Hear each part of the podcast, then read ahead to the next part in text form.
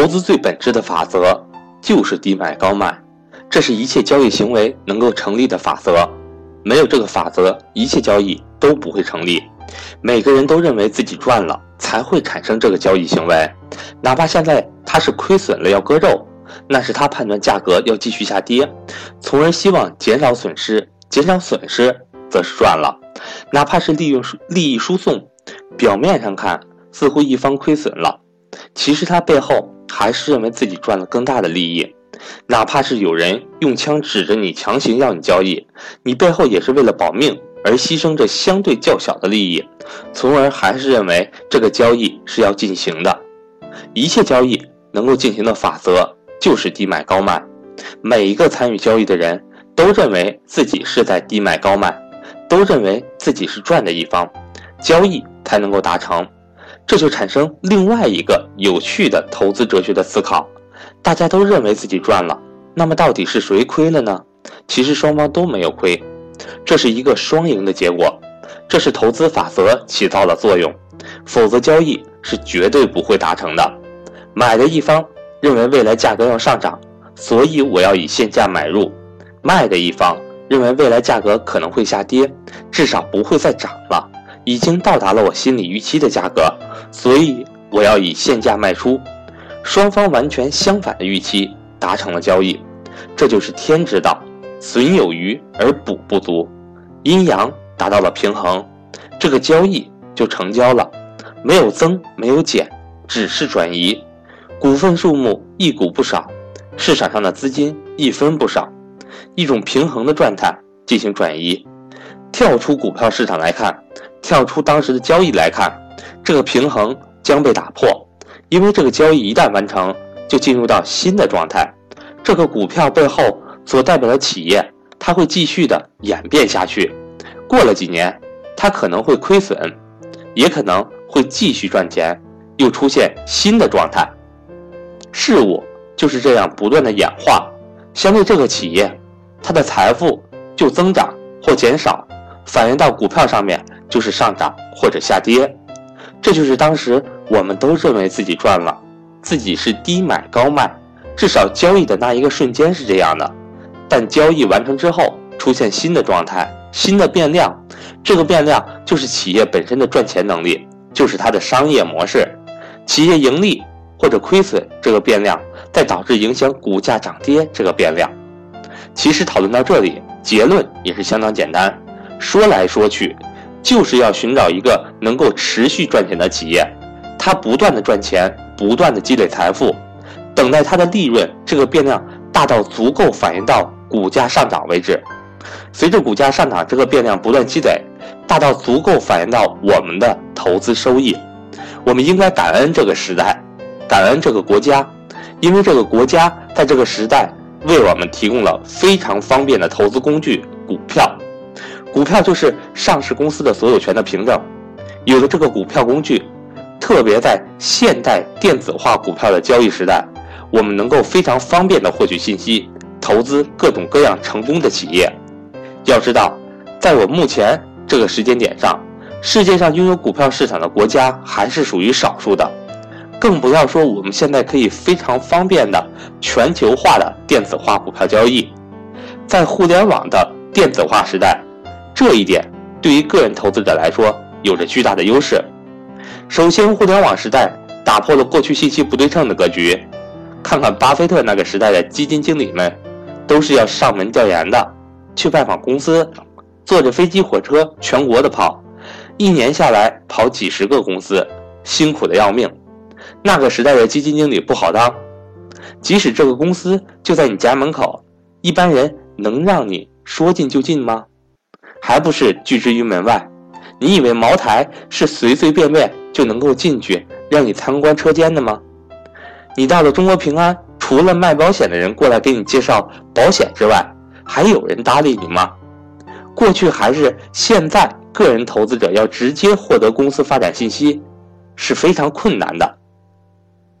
但在互联网的时代，现在在是网上一搜，论坛一讨论，什么都出来了。现在机构与个人投资者在信息方面可以说是在同一起跑线上，虽然还有内幕交易的消内幕消息的交易。但作为价值投资者，是可以轻易的绕过这些消息陷阱。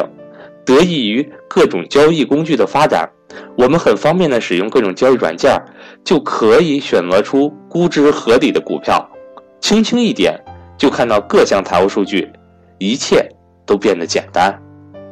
第二个更重大的优势是电子化交易带来流动性的便利，很方便的进入或退出一个行业。在传统的企业投资当中，比如说要投资几十亿去干一个事业，首先得市场调研。调查了半天，发现某个行业可以干，就开始买地、建厂房、进设备、培训工人，一大堆的事情。当这个企业开始盈利，都可能要等到三到五年以后，才刚刚开始盈利，投资还没有回本，这个行业可能又开始进入经济低谷，怎么办？难道才干几年要卖掉一切，又重新开始投资其他的行业吗？这根本就不现实。就是流动性太差，但作为一个股票投资者，在现代电子化投资的今天，今天你还是投资房地产业，第二天就能够全部卖掉投资银行业。当你不看好银行业的发展，瞬间就能切换到保险业。今天你的资金还在投资中国股市，第二天马上就可以跨过上万公里投资美国市场。这就是电子化交易的巨大便利。真正的安在家中，决胜万里之战之外，这是投资实体经济无法带来的优势。第三个优势是可以复利的分享优秀企业的利润，共同成长。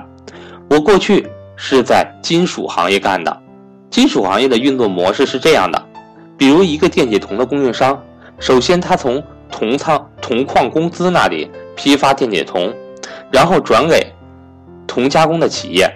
一吨电解铜的价格大约是四万元，而一吨的利润只有五十元，前前后后的运输、销售、收款，大概周期就一个星期，一年下来，这一吨铜能周转五十次，所以四万元的投资成本能够产生两千五百元的利润，除七除八的利润大概就是百分之五不到，这个收益率还是单利，大量的资金在做这个行业。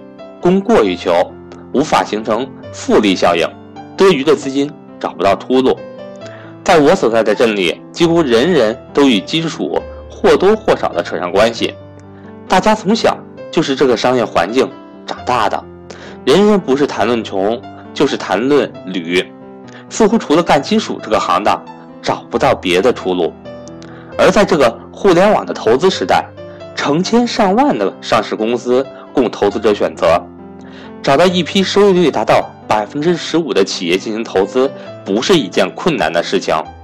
而且金融业空间太大了，对于个人投资者那点小资金，可以说是提供了几乎无限的复利增长空间。正是如此，我才从金融行业、金属行业过渡到金融行业。第四个巨大的优势是可以利用市场巨大的波动性。在现实生活中，比如房产买卖，基本上买卖双方都形成了一个共识，这个交易才能成交。这个地段的房价是一百万吧，大家都很客观、很理性的。卖房的人不会开价两百万，根本不可能成交。我为什么不买同一楼层的？你旁边那个才卖一百万，买房的也不可能以五十万买到，公价在这里，除非卖房的人欠你钱。所以现实当中，大家都很理智、很客观，买卖的价格不会偏离中心主流价格太多。但一到了虚拟的经济当中，这个情况就完完全全变了样。大家试想一下这种情况：同样是这个房产价值一百万，然后你去讲价，讲一堆理由，什么经济危机呀、崩溃呀、乱七八糟的理由，五十万卖给我吧。然后房主真的五十万卖给你了。然后过去几年，你找到原来的那个房主，跟他说，现在经济好的，大繁荣要来了，又一大堆理由，把原先的那套房子两百万卖回来给原房主，然后他又真的以两百万买走了。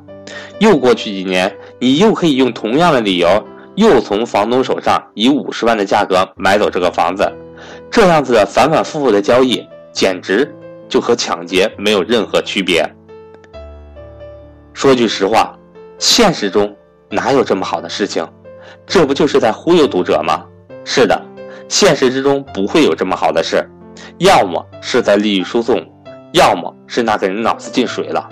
因为现实中大家都出奇的理智，过高或过低的价格都很难达成交易，大家总是小心翼翼，货比三家，最后做出理智的决策。在楼市中。我不需要做问卷调查就知道，参与楼市投资的绝大多数人都是赚钱的，亏损是极少的比例。可能你会说，因为过去二十年楼市价格总体是上升的，是牛市。我认为这样的解释不正确。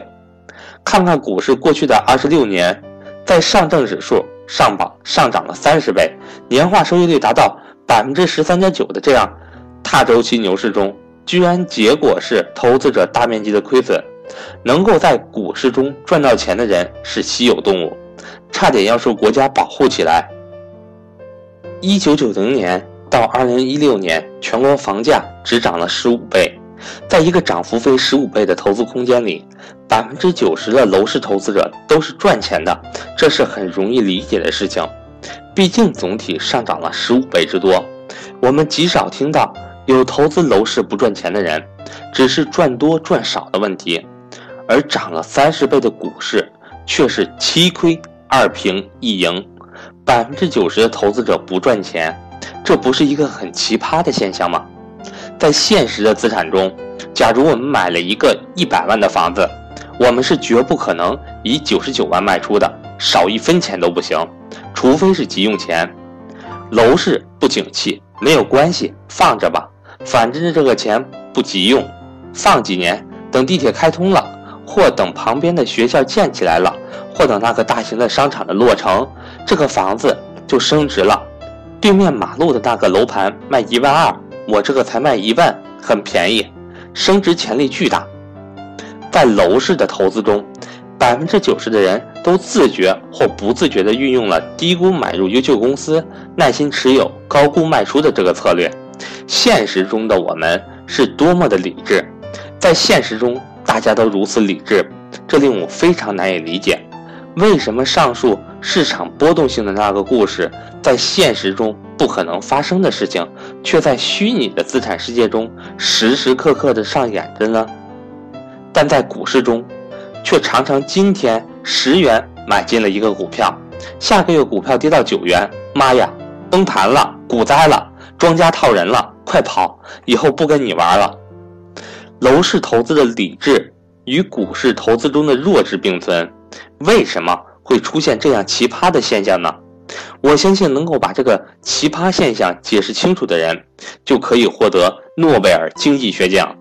所以，正是因为股市中大量存在这种奇葩的交易者，所以股市从来不缺乏便宜货，总有那些优秀的公司被市场抛弃。